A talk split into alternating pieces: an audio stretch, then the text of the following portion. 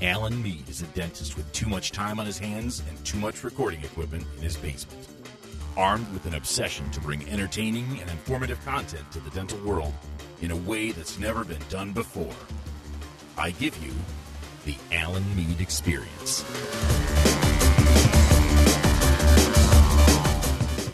Well, hello and welcome to the Alan Mead Experience. I'm your host, Alan Mead, dentist, podcaster, and roadie to the Alan Parsons Project.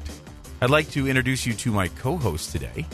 It's a guy we've had on a different podcast that I do, a guy that I've been talking to for quite a few years. His name is Jeff Gladnick. Jeff, how are you doing? Doing very well. Excellent. Honored to be the co-host. Yeah, that's right. He's up. He's up to the challenge. I'm pretty sure of it. So, uh, Jeff is coming to us from Colorado, uh, Rocky Mountain High, I think, probably right. And uh, new kinds of high Yeah. lately. That's right. Quite a bit of that, actually. Interesting that you bring that up. That's. Uh, I think we might have to talk about that. So, um, he just survived the hailstorm of the century, apparently. Um, Oh, it, was, it was disastrous. We had property every tree, every tree I can see has lost like eighty percent of its leaves. that's crazy. So, what what part of Colorado are we talking about here? I'm in Denver. Oh, okay. So Denver. you are, you really are. You're in the Mile High City, approximately Mhm. one mile high. How about that? And Yeah. hailstorm, interesting. So hail is not a common thing there, is what I'm hearing. No, it's pretty regular, but it's not this bad. We usually have bad storms like that uh, this time of year, but it doesn't usually destroy the roof. That's crazy. That is freaking nuts. All right, so uh, Jeff has a connection to dentistry. He has multiple connections to dentistry, actually. For one thing, he's a dentist's kid, and I, I think I'm going to dig into that a little bit because we're both dentist kids. Um, but Hmm. also, he happens to run a company by the name of Great Professional Websites. When I first knew him, it was just Great Dental Websites, but now it's Great Uh, it's, it's actually Websites. still great dental websites. Is that right? That's the point- website. Yeah, they're looking for you, okay.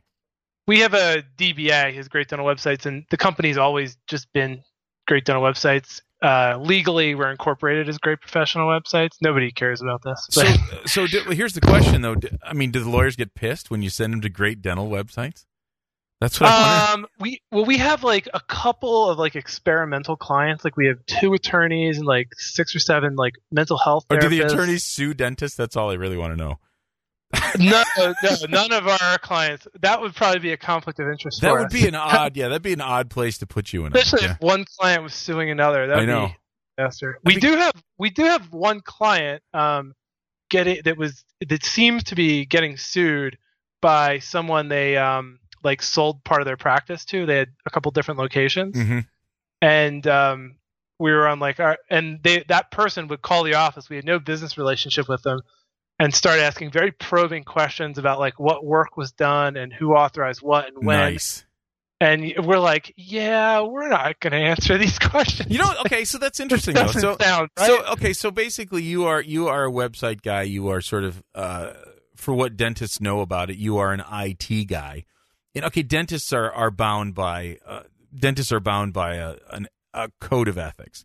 Now, mind you, I don't think I I have to say I shouldn't say this about my dental colleagues, but I'm not sure that we all exactly know what that means. We know we're bound by one. We're not exactly sure what that means, but so I've heard le- lately that like web people have tried to tried to like have people sign on to a web code of ethics. Tell me about that. Have you heard that before? Or am I making Not- this up? No, I've never heard of this. I mean, in in principle, it sounds like a good idea. Might be a- actually, it might have been an- It might have been like specific to search engine optimization code of ethics, which I, it sounds like the the height of irony to me. Actually, Yeah, it, well, it's it's kind of a funny thing because you're, you're trying to you're you're trying to get a client to appear as highly as possible on Google, more or less. Mhm.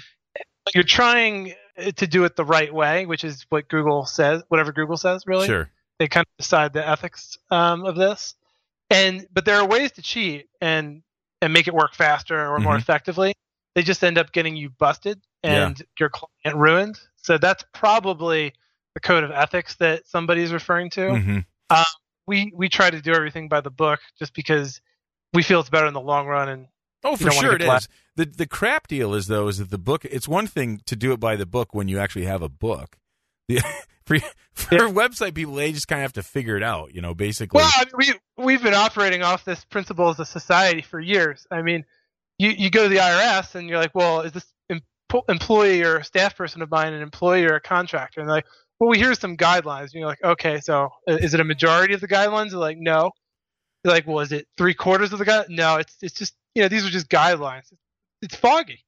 It's Um, it's, be, it's beyond foggy. Yeah, it's like well, the other thing is is they're like just just go ahead and do it, and we'll see how we'll see how it works out for you.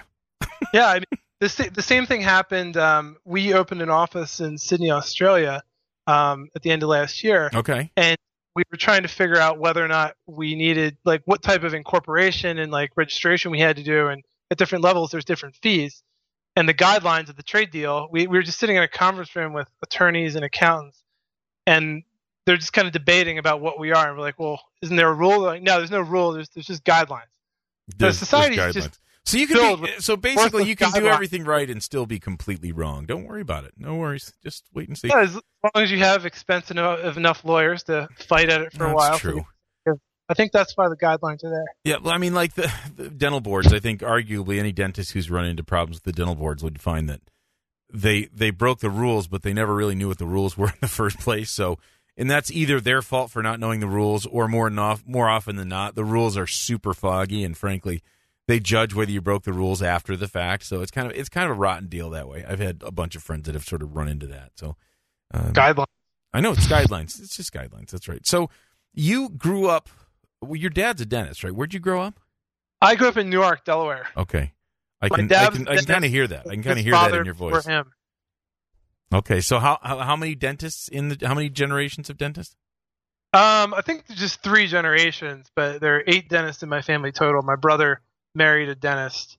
Um, so we got my grandfather passed away, but then he married a dentist, so we're back up, get our numbers strong That's, again. that's right. You guys are lousy with dentists, man. I don't know. It's it's a uh, you must have like the worst Thanksgivings ever with a bunch of dentists like that. Oh my gosh. Well, I, I grew up kind of hearing whether I wanted to or not, like the business side of dentistry. I'll bet you Um, did. you know, sometimes they talk about clinical stuff, and I kind of drift off to sleep. But um, for the business stuff, I, I was always kind of entrepreneurial minded. Um, I, I remember I, the first business I started, I was I think I was like seven or eight years old, um, and so I was always kind of pointed that way. Um, and so I, always found it interesting to hear my dad and all of his brothers and sister and uncle talk about it. it's really funny because um, entrepreneurs are there's something in the genes, man. Like the really good ones, and I have to tell you, I'm not. I'm not that at all. I just don't. I, I'm not. Like I, I wish that I were. And and so many dentists are they. First off, they went to dental school and they learned a trade that pays them really well. I mean, it's uh, they would. It's a profession, I know, but essentially they you learn how to do it the same way that you learn everything else with repetitions and mm-hmm. you know. But it, it pays pretty good when you're doing this. But so many dentists are interested in the side gig. It's like it's like dentistry is not enough. You know what I'm saying? Like just just just doing dentistry is like not enough for so many of these people. And I'm sort of my mind is sort of blown by that. Like I mean you you probably know a little bit what I'm talking about, whether that's people who are have a have a thing for for websites Well, I, or I don't think you're giving yourself enough credit. I mean, you uh, you own a, a dental business. Yep. A dental practice. You have the Dental Hacks podcast. Mhm. So you have a media company, Mhm. and now you've created another one. A media that I'm on right now. I like the sounds Well- of that media company. Well, yeah. I mean, look look, look what you're doing with the uh, the Facebook groups. Um, if you don't think that's valuable, and yeah, that's it's valuable, but uh, just like everything that I've done in my entire life, it may be valuable, but it was not planned. It was it was it was, it was stumbled upon completely, completely. there's, a, there's a lot of great businesses that are like that. Yeah, I but you know you want to what if I'm if I write my story, I'm going to have to retrofit it, right? I'm going to have to I'm going to have to say that you know when I took over the world of dental podcasting and and uh, became the world's greatest dentist, and I'm going to have to retrofit it like I planned it that way. It's going to be a big I, retrofit I too. don't think you have to. Yeah. I, I mean, you I, like I, I find it more almost more entertaining to hear about people like stumbling into success through you know good luck or perseverance or just good timing or like an instinct, I guess. Um, and maybe maybe that's just what you have. You don't have the facilities to plan things really well, but you just have an instinctual um, knack for it. Yeah, I wish I could show you my facilities. My facilities are are a, a, dark corner of a basement right now. That's the facilities. But I pay very little rent. I'll say that. There's something to be said about that. We don't want the mature rating on I iTunes. I know, right? We're gonna we're gonna keep this audio keep so no one has up. to see that. That's right. So uh, I guess what's funny about that though is that like I think a lot of people would assume that I'm entrepreneurial in spirit. When in reality yeah. is I, I I more like to play with tape recorders like I did when I was in fourth grade. You know, it's more I was like when we started this stuff, we were just goofing around. Like we didn't realize that that we would actually like it would actually like take off in any kind of way. But I have to say that like I didn't also base my my income and lifestyle on the idea of doing podcasts. Now my lifestyle is every time we get the kids to go to bed, I go down to the basement and record on my computer. You know, it's sort of again, it's incredibly glamorous. I'll give you that. But uh, worst things you can do in the basement when your kids are. Sleeping. Ah, it's true. It's true. I, I, I don't have like I don't have a dungeon down here. I'm not Dexter or anything like that. It's sort of a. but it is it is funny. Like so, you, it sounds like you have had sort of this entrepreneurial bent forever. Like that's been your thing. So tell me about that. Uh, yeah, I mean, my the first business I started, I think I was seven, and I uh, I, I was created like a Netflix for video games. For I remember you told us about this. You got in deep trouble if I remember yeah. correctly. Yeah. Yeah. I basically I convinced all the kids to let me keep their video games at my house, which was awesome. Yeah. As a seven year old. And then they could come over and borrow the, any other games for free, and people who weren't part of the system would give me like a quarter or something. But I, I lost the master list, keeping track of who had what game, and it yeah. became a neighborhood controversy. And then it was like an I, I did Enron scale, Enron scale mess up. I get it. It's well, it wasn't deliberate. It wasn't fraud. It was it was more incompetence um, and sloppy record keeping. Um, but welcome the, to my uh, life. yeah. So the um, and then after that, I you know I mowed lawns like a lot of other kids. And when I was in college, I started a um, a business that manufactured these attachments for ski lifts um, to better accommodate snowboarders. And that was the first like real company I started. Wow, manufacturing. That's like in college, no less. Wow. Yeah, well, we got I got like a grant um, from some foundation. Really? Like a snow- I, I didn't know snowboarders had foundations. It's just not. It's not they, very snowboarder to me. They gave us like uh, I think like it, was, it, wasn't much. It was like maybe twelve grand or so, um, but it was enough to like you know if you don't really have any expenses to um, start a company when you're in college. Mm-hmm. Um, and we had access to all, all the equipment, so we had you know like half a million dollar uh, con- computer controlled milling machines that we had access to. We had um, uh, like laser, like uh, water jets to cut uh, plastic. Um, we had 3D printers. And we had all sorts of, you know, we, we had the kind of equipment that would have taken a million dollars in funding to acquire. Um, so we, we made those. We, we, we built an injection mold. Um, we mass produced them and sold them to ski resorts on the East Coast. Uh, but we couldn't get the company to take off. And eventually we, we sold the rights to some distributor, and that then it just kind of withered away. Um, after that, I did consulting and just kind of did like bespoke um, software development when I lived in San Francisco, and that was when I started Great Dental Websites. And the idea there was to create this um, software platform for building and managing dental websites. Mm-hmm. My theory was you know, dentists like my dad and my uncles were they're all spending money on developing websites and mm-hmm. maintaining them and hosting them and all that, and then up, upgrading them over the years too. Um, and it would be, make more sense if we pulled that money together. Um, we could make better websites and keep the keep them updated more frequently. So that became Great Dental Websites, which is a service to to do just that, to pull all the money together and build cool website platform for dentists. What's interesting about that, I remember you like every time I tried to figure it out, I'm like, okay, so you're using WordPress to do this, right? And you're like, nope. You sort of built your own. You have your own content management yeah, system, if, and if that's that's the Matt, difference.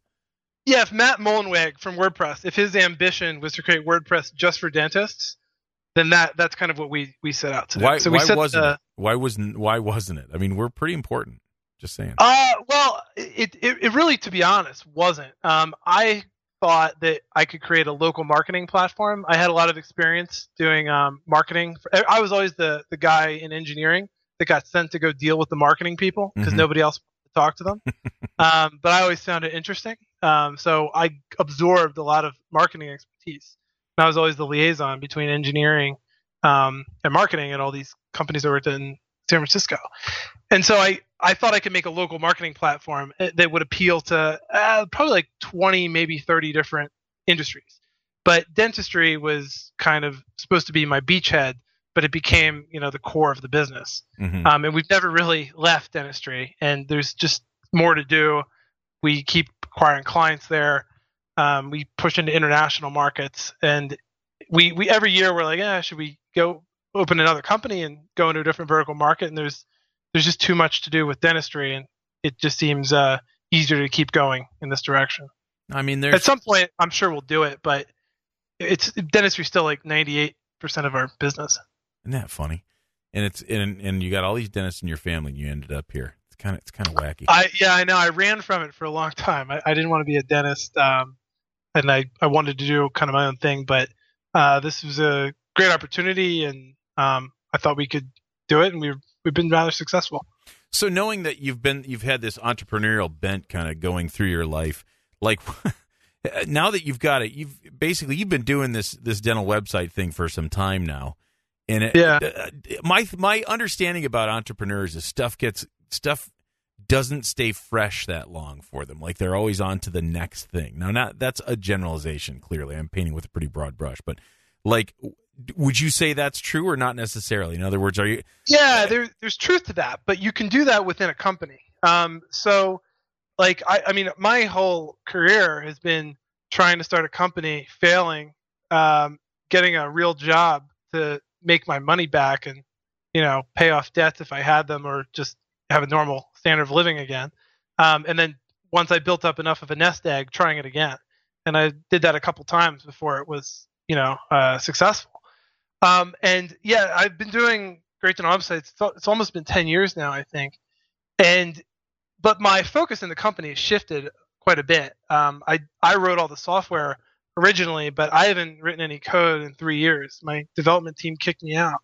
Um, and they, they won't let me in there. So I've, I've shifted my focus to marketing and business development. And so there's, being on There's podcasts, new- that sort of thing? yeah media media appearances publicity you know um and it, so there's always new things that i haven't tried yet that i don't think i'm good at yet that are a challenge that keep keep it interesting and if you're running a company you have the ability to kind of hire people to do the things that you don't like and shift your focus to the things that you think you can make an impact in or, or interesting All right, so I'm going to pose I'm going to pose a, uh, a question to you.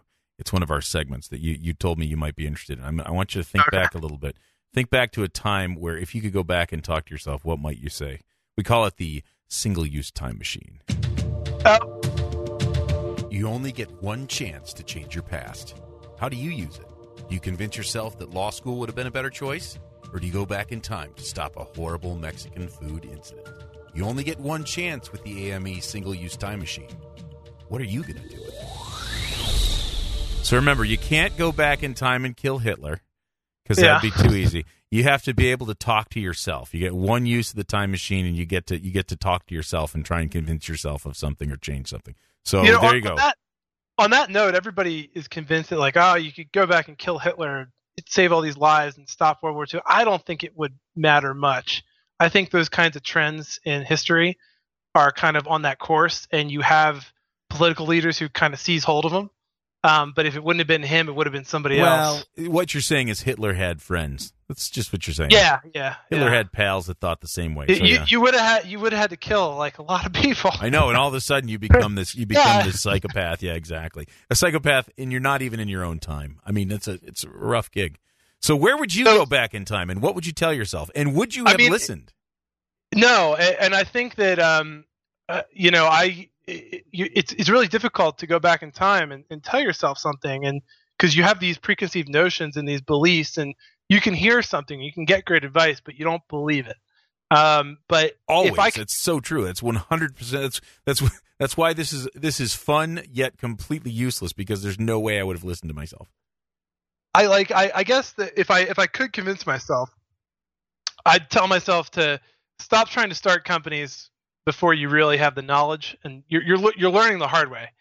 Go work at a big company for like three years and then just do it. Um, if it, if it wasn't something that was if I was going to do something for humanity, um, I'd probably go back to like when did I think like I think it was I, I looked this up the other day. I think Caesar went into Alexandria in like 47 or 48 BC, and that was when the library burned down.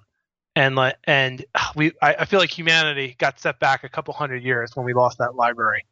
Yeah, but Um, he wouldn't have listened to you either, though. Is the thing. So, Well, I, I would go in like a year before and invent the printing press oh, because there I feel go. like you had all the technology to do it back then. You just have to you got to carve out the letters, um, and then you just need a press, and then we just need some parchment. We just start pressing. There you We go. just make some copies and, and get it around because I don't think they did it on purpose. I think it was an accident during the looting. Well, I So mean, if that happened, prob- I'm thinking if that happened, the internet would have been invented another 50 years earlier, probably. Don't you think? It wouldn't it? Wouldn't have brought everything forward? Uh, uh, who knows? Who Yeah, knows? who Uh, knows? We have no idea what was in there. Um, but I, I've always been um, I, I've I've read a lot about um, from like alternative historians that have postulated that there was a previous civilization that existed before the last ice age and it got wiped out. Um, and I wonder how much of that made it over uh, to like uh, you know historical documents that you, you just couldn't preserve on paper for more than a couple thousand years. Um, I'm, I've always been fascinated um, by some of those theories and some of the archaeological evidence for them. So that that's uh, something that personally I would love to know. And um, if I'm if it's correct, or who who knows what was in there, it had to be something useful. They had like forty thousand or four hundred thousand documents. So you don't think it was like just knock knock jokes and stuff like that? That Well, would can be you- the can you imagine- just saving all these terrible Greek jokes. I know. Can you imagine if you used your single use time machine and went back and that's all that it was, like really bad jokes and stuff? Like, I'd oh be so gosh. pissed. I know. Like, I'd really? so I used the time machine for this? Come on.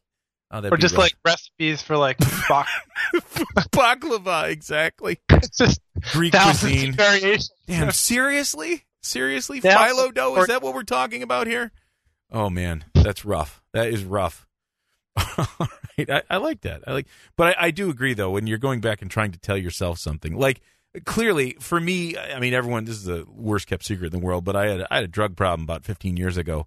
And so I said, for 20 years ago, go back and tell yourself to no, don't do this. And I'm like, no one goes into that thinking they're going to have a problem, right? It's not, that doesn't it doesn't work that way. So you, I don't know. And the other thing is, you'd be kind of freaked out to see an older, fatter version of yourself trying to explain things to you, right? It's like that would be tough. Well, I, I mean, like my, my body in its current form might be enough to scare a twenty year right? Like yes, exactly. My my yeah, current form could be a my muscles have be my hair's gone. I could be a horrible warning to myself. I wouldn't even have to say anything. I just show up and I go, "Oh my god!" That's exactly right. So true. yeah, like I'll be like, is anything better? Be like, well, eh, do, do you have more money? I'll be like, well, not enough that you'll think it's cool right now. exactly. It's. I mean, it's. A, we're not at a level where. Yeah, exactly. Frankly, I'm kind of a disappointment to you at this point. There's been a lot of inflation too, so Yeah. even less. yeah. So this is this is tough. This is tough. No, that, that was quite good. I think you did very well with the time machine, considering considering the limitations and everything like that. So this is something I'm interested in, and I'm I'm put you on the spot here because I want to know what a guy who owns and and started a company that does. I mean, you are a relatively big player in the whole website thing. What's a regular day? What's a regular day for you? Like, and here's the thing: I'm going to do the the segment intro again, so just hold tight. Yeah. The Alan Mead Experience. Fly on the wall. You see, I did all these sound effects. I really want to make sure I get them used. It's But but, but it's, it's bordering on like the the uh, morning. Bob and Tom in the morning. I know. Yeah, exactly. Traffic on the I seventy five is exactly. So Bazinga. so what so what uh, what do you do? Like what's what are your days? I know you're traveling to Australia like crazy because you're opening up there. What what but what's like a regular day for for Jeff Gladnick? Yeah, I, I, do travel quite a bit. I'll I think I've I'll be in like six or seven countries by June of this year, um, and I I fly over hundred thousand miles a year. Uh, and a lot of it's for work, um, but um, so I mean a normal day, uh, like besides the boring stuff of like checking emails, and you know occasionally uh, our clients will email me um, because they they you know just knew me from a long time ago and uh, I try to help them. So I usually get a couple customer uh, issues that I pass along to a staff member just quickly answer. But uh, we're trying to work on business development deals. Um, I've been c- consumed with trying to find a new office space lately uh, because we outgrew ours. Um, but it's it's really just looking around with opportunities, and this is a huge struggle as an entrepreneur is trying to because nobody's telling you what to do with your time, um, and you have to figure that out and I feel like a lot of times the, the days I'm wasting my time and I'm not doing something effective. It feels like really only like one day a week I really felt like I got a good value out of myself. Um, and the rest of the days I'm trying to figure out what to do or what opportunities to take because I like I hate gambling. Um, I go to, I'll go to Las Vegas and I was just there for the the Dental Town meeting, and I don't play the casino at all. Like I'm, I'll maybe play like fifty dollars on blackjack or Mhm, something, mhm. But I'm perfectly comfortable betting, you know, tens of thousands of dollars on new projects or um, things like that. And it's it's kind of a a perverse uh, or paradoxical thought, but because I gamble all the time, and that's that's what I do now. I just Yeah, but, gamble. but that, it's a little different kind of gamble though, because it's like it's not like it's not like you're rolling the dice. You have a little bit of background in there, so that you're you're you're able to kind of yes, it's a gamble, but it's not like I mean, it's not like you're hitting on 17 or something like that. I yeah, mean? but it, I mean, it's it's not assured, um, and you can you can put money down and, on a project or new a new expansion or something you think clients will love, and and then it ends up being a waste. I mean, there's there's a bunch of features we built into the software platform that nobody uses. Tell, well, t- interesting. Okay, dig into that. I want to hear about that because it's frankly, it's kind of nice to know that like like dentists are probably listening to them and going, "That never happens in dentistry." Except, yes, it does. Look at that stupid closet of stupid items you bought at meetings because it was going to revolutionize your practice, and you don't use them. Like, you know, how many how many how many different kinds of endo files have you bought over the years because everyone told you it was going to change your life and it didn't? And and that's a little different kind of gamble but it's sort of the same way. You're putting money down on something that doesn't end up panning out. So like what what kind of stuff have you have you tried that didn't work that you were sure was going to work? The the worst fail because this is a question we ask people during interviews is what was the worst kind of failure or mistake you created in your career and how did you try to mitigate it? And you know usually there's some some kind of bad mistake that everybody's done and that they can remember. And the one the worst one that I did when I was doing the uh, snow rhino business the ski lift thing I uh, I approved the mold um, our injection our first injection mold and it cost forty thousand dollars. Wow. Huge amount of our capital, huge amount. It was it wasn't quite half, but it was close. And within two weeks, it was worthless, and we realized we had um, we we had we had not fully taken into into account the different types of ski lifts uh-huh that this thing had to attach to. We were just kind of looking at a couple different ones that we saw in like Pennsylvania and New York, and once we expanded our reach a little bit, and we're like, oh my god, like in New York, Vermont, like the Rockies, like they're using totally different equipment, and our stuff doesn't fit. It's useless, Oh, and we had to trash it. that makes me It super 40,000 uncomfortable just thinking about $40,000. yeah Uh, oh my and then, I mean, there's there's been lots of little things at this at my at Great Dental websites now where you know we spend, and, and a lot of times the biggest costs are you know when we make a a poor choice in hiring, and somebody doesn't work out and um, they leave or we let them go.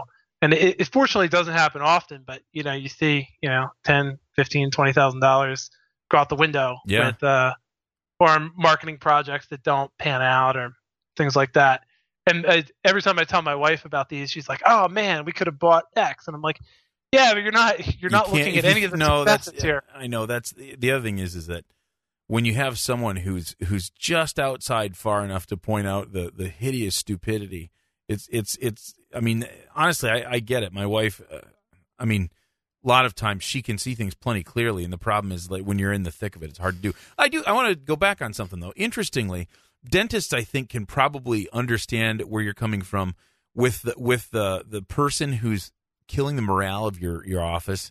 Uh, you'll have one staff member, sometimes more than one, but one staff member that's really brings everyone else down. Yeah, I'm, I'm yeah. in a spot right now where I don't have that, but we've had that before. And what happens is dentists. I mean, there are some dentists who are quick to fire, and honestly, God bless them because they they're probably right. But some dentists like me are like, oh, they drag it out. They they're so they dread the the actual people people part of it where you have to be face to face and tell them they're done and and you keep hoping they'll get better and you keep you make excuses for them and while you're of course all the whole time you're shooting you yourself in the foot you're shooting your team in the foot and you drag it out so in some ways you know it's like you lose the money and the time that you've you lost with having the per you know having to lose the person but then again I mean, in the dental office, it gives you another chance to do it right, but it's it's like it's hard to see it until you do it. Have you ever run into that where you've hung on to someone longer Oh, than you should? Uh, absolutely. Um, and but on the other hand, there's been uh, we've had staff that had a couple of problems at the beginning, and we worked with them, and they become great contributors, and they're still with the company and doing really well. And I'm really glad that we have them, and we're lucky to have them. So eh, that can go both ways, but yeah, I mean, there there were a couple, and, and it's just because I, I think it's because you're a human being and you care about people and you want to give people a chance, you want to be fair. You make excuses in your head for why they aren't succeeding Yeah. or why other people don't like them. And also, Uh, you want to don't wanna avoid the discomfort of having to fire someone if you're me. Oh, know of maybe, course, Maybe yeah. some people don't, but I, that makes me uncomfortable. yeah I, i've never ever enjoyed uh, letting somebody go um, that's there was one I, I still feel bad about this there was one uh, person we had hired and i realized that we were going to have to let him go.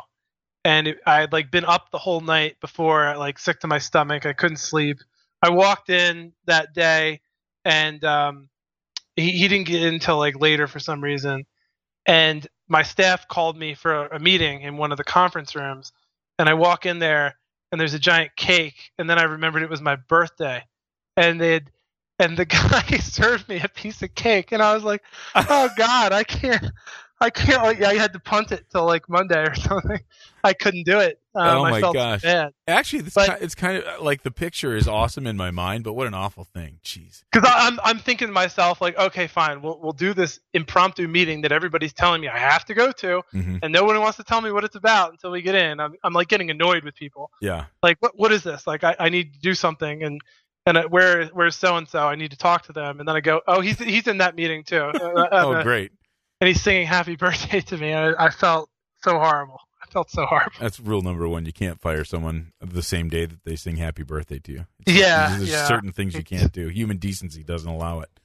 yeah Oh my gosh, that's kind of awesome. So, so you you have run into the same thing. Any dentist owner uh, has has run into the same thing for sure. Actually, probably even associates have realized that they should be getting out of the situation and they don't because it's hard to move on. Like basically, any dentist at any point can probably run into that situation. yeah I, well. I i don't know how to get better at that i mean our strategy has just been to hire people that mesh well and are a good cultural fit and get along with the team and that gets harder and harder we're up to we have like like 36 or 37 Wow. like full-time people now wow. and it's it becomes really difficult to manage that many people and to make sure everybody's getting along and like you know the cozy But you little can't family make you. That's the thing. You can't make sure everyone's getting along. There's only so much you can do as a human being, right? I mean, you have Ugh. to Uh, i mean if it, now now you have to have like policies and procedures and people are upset because you know something's not quite clear um and you know sometimes it's like being a parent um but uh, we've we've been really lucky and uh you know everybody we bring in um has been a really good cultural fit um that's still with us uh but that's the only way i can see how to do it and i don't know how you make that work at 100 people or more yeah. where it seems impossible to have everybody be a good cultural How fit. do you? Okay, so how is your hiring process so that you can tell they're going to be a good fit? Like, do you bring them in? Do you have group interviews? Do you? What do you do? Because I mean, I, you ask any dentist. Every dentist has a different idea of the right way to bring someone in to tell if they're going to mesh. I, and I've done it about ten different ways, and I, I still am not sure what the best way is. Well, the way we do it, there's a phone interview with whoever the hiring manager is, Mhm. um, and this usually comes into like two or three people that are doing the phone calls, um, and they get through kind of the uh, oh, there's first an email screening, um, and we always put just to make sure people follow directions. I got this from an old boss. Um, we'll put we'll insist that they put something random in the subject, like please put the word molar in all caps in the subject line of your email so we know that you can read instructions and we'll just bur- we'll bury that in like the bottom of the job post and so right away that's not like a, a death sentence if you don't do it but it's a red flag Oh yeah, Uh, is. and so we have the email screening we figure out who we think looks good on paper how often? uh, okay, so be honest. How often do they miss it? That's what I want. I totally miss oh that. probably like I'm, I'm 20, horrible 20 about. 30% I read the first people do it. I read the first 25% of the email and then I skim the rest because I, I just don't because I'm a horrible person, I'm pretty sure is what it is, but um I would totally miss that, I'm sure. I'm sure. But that's I like that. That's like the green M&Ms for Van Halen and stuff like that. I like that. Yep, yep. Well, I, I missed it too on a job application, and and I previously worked there as like a summer intern. And I'm like, really, you're not going to hire me because of that? And and so that was the one change we made. We're not dogmatic about it. It's just kind of like a red flag. Um, and so then there's a phone screening. So e- do every every new dentist that's listening right now is writing this down. Read the entire thing.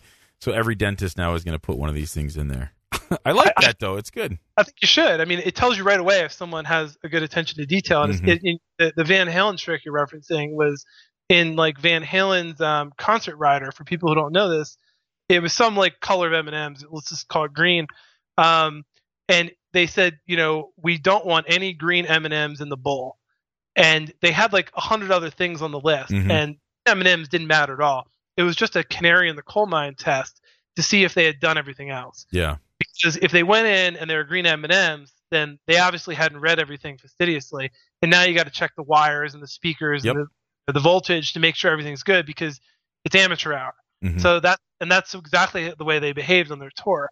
So it's actually quite genius. It is genius, and Uh, I remember I remember hearing people like really get down on them, like how grandiose are you that you do this? But I when I heard the whole story, I'm like, that is really that's really smart. It's like really smart. I like that. So yeah, after after the uh, phone screening, we bring them in, and there's usually like three rounds of um, interviews. One is like the technical kind of challenge to make sure can you do the work um, by their kind of their peers. Mhm. Um, then it'll be, and then there's a manager kind of sitting in the whole process, and then the next part will be um, kind of the the manager of like other of another department, and that manager's kind of figure out like how well they're going to play with others and then the last round is me and um, some like another staff person pulled at random, um, and we'll try to assess a cultural fit. Um, I still interview everybody that comes in, and I, I think that's important um, as long as you can do it. But so far, so good. That's since we've adopted that process, we've had know, very few problems. We have like an intern to hire program that that does a good job of like finding good fits, and then we get a, a good look at them, and, and they get a good look at us and decide it's the place they want to work. That's I mean it's it's a uh, it sounds thorough and it's funny because I think I think dentists in hiring want to believe that they're being thorough and typically they're so many times they're hiring because there's a hole you know that they got to fill so they Oh, feel yeah. the, they feel the pressure you know and and that may be the same with you too but it's tough sometimes it's tough because you you're like dying for the person to be in there and uh so you you make the decision on the fly or or you're making it faster than you would if you weren't under that It- pressure it's a mess it's it's I can give some very good advice about this because I've learned it the hard way a couple times. If you're forcing a hire and saying, "Look, this is the best person we got," and nobody's really happy about it, but you're like, "We all agree we need to hire somebody, somebody. somebody Let's hire this person." It's almost always a terrible mistake Mhm. um, because what ends up happening is you let that person go three months, and now you've you could have spent you know another month or two or three searching for the perfect person and having them, but now you're three months later, you're back to where you were. You've wasted money on this person. You Yep. wasted other people's time and training on this person. Mhm. They may have negatively affected your business. Um, they may have been a bad seed in your office and uh, pissed off a patient, or done bad work, or you know not brought in new patients if they were at the front desk. So never hire someone because you have to. Pay people, you know, a little bit extra to stay later. Give them some perks like dinner or something if they have to stay a little later and you're expanding your hours or something. But don't force a hire just because you have to. Um, I think you'll regret it. Yeah, I, I'm going to tell you that that's true. I think probably a lot of dentists can tell you that that's happened to them specifically too. It's it's tough because, uh, and and in some cases the the the you know pool of people you can choose from is relatively small, and so it feels a little desperate, you know. But I think that's probably a good good point. Never hire, you know, don't hire under the gun. And and honestly, dentists kind of have a position too that. Uh, at least like depending on the on the position, you can kind of hire. You can kind of keep temporaries in there in dentistry if you have to when you're looking for the right person. That's it's not it's, it's not- it sucks actually. I would, yeah, hire a temp. yeah. I mean, when you can get away with it, that's probably the right thing to do at least while you're working. And the other thing, I think dentists in general are kind of terrible at hiring because they they'd rather spend their time doing something else. But almost no person has a practice big enough that they have someone handling their HR for them. It's kind of a mess.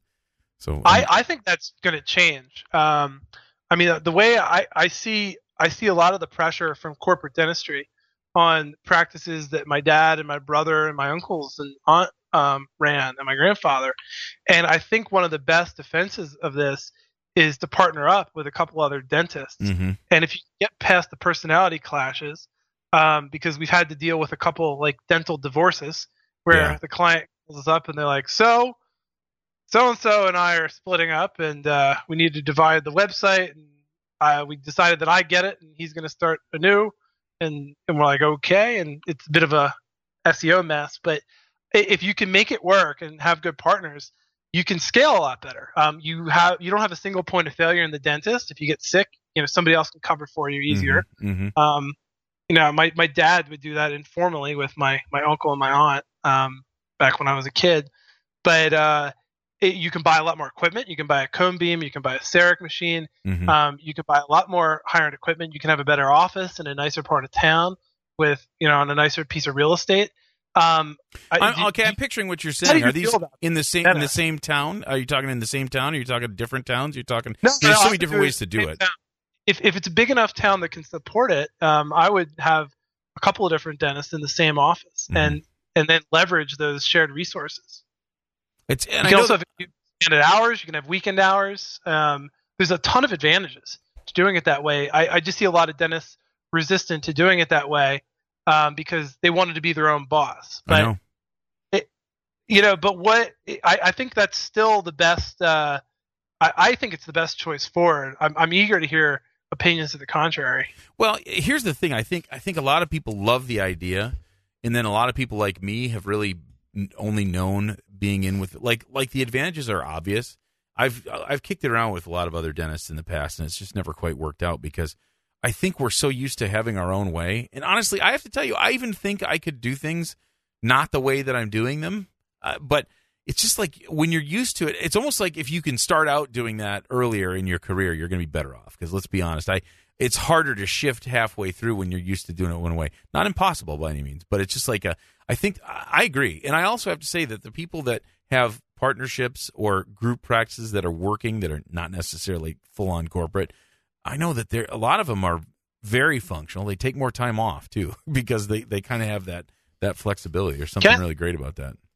Yeah, and I and I guess I think the the attitude of younger dentists coming out of dental school is changing, and there's a lot more uh, dentists coming out of dental school. So the the pressure I think on you know dentists to market or market themselves hmm or reduce costs or share costs, all of which are beneficial in a group practice, is going to go up.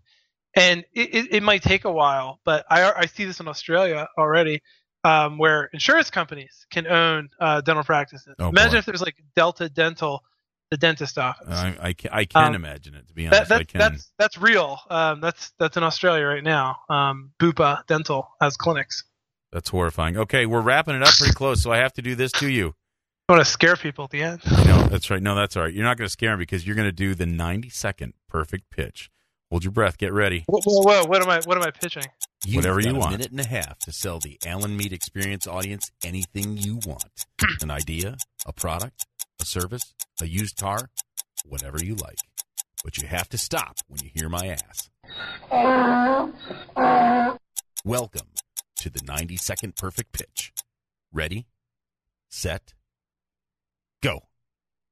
Okay, I'll, I'll clock myself here. So I, I guess I'll, I'll try to convince. Uh, there's a lot of uh, heat that I get from a lot of our competitors that you should use WordPress or you need to maintain the independence of your website. And I've long believed that it's more beneficial to everybody to use a platform. Um, the reason we did it that way, and the reason I forced my family members um, to do it that way, was not to lock people in, but because you can share resources. Um, if everybody's pooling their money, if you and 500 other dentists, like our client base, are pooling all their money together to build an awesome website software that you get to use, you get a lot of free stuff. You you get a lot of free upgrades. You get a lot of features that you would never have thought of that some dentist saw on somebody else's website and emailed to us and got jealous and said, "Can you build this?"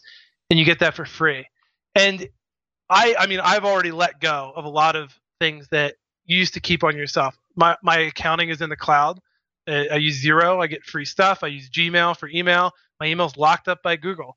But the benefits of going in that direction are well precedented by the industry, and I think it's worth considering.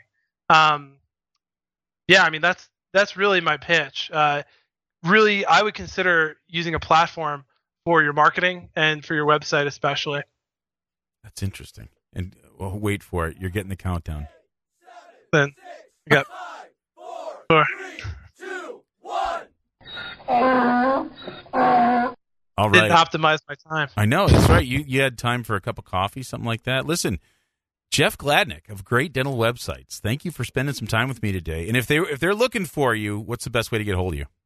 Oh, you can just Google Great Dental Websites or go to greatdentalwebsites.com. Um, you can email me, Jeff at greatdentalwebsites.com.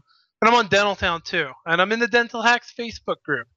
So you can just uh, You're hit it, everywhere. at Sample and start writing Jeff Gladnick, and it'll probably give me an alert or something on Nice. Facebook. Very good, man. Thank you very much for spending some time with me. We'll catch you again soon. Oh, my pleasure. Thanks for having me on. All right.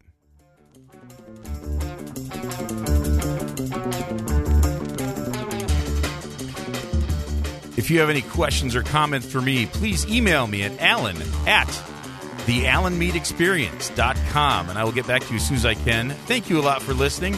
Tell your friends about the show. Go to iTunes. Give me a review. Give me some stars. I need that stuff. And we'll talk to you again real soon.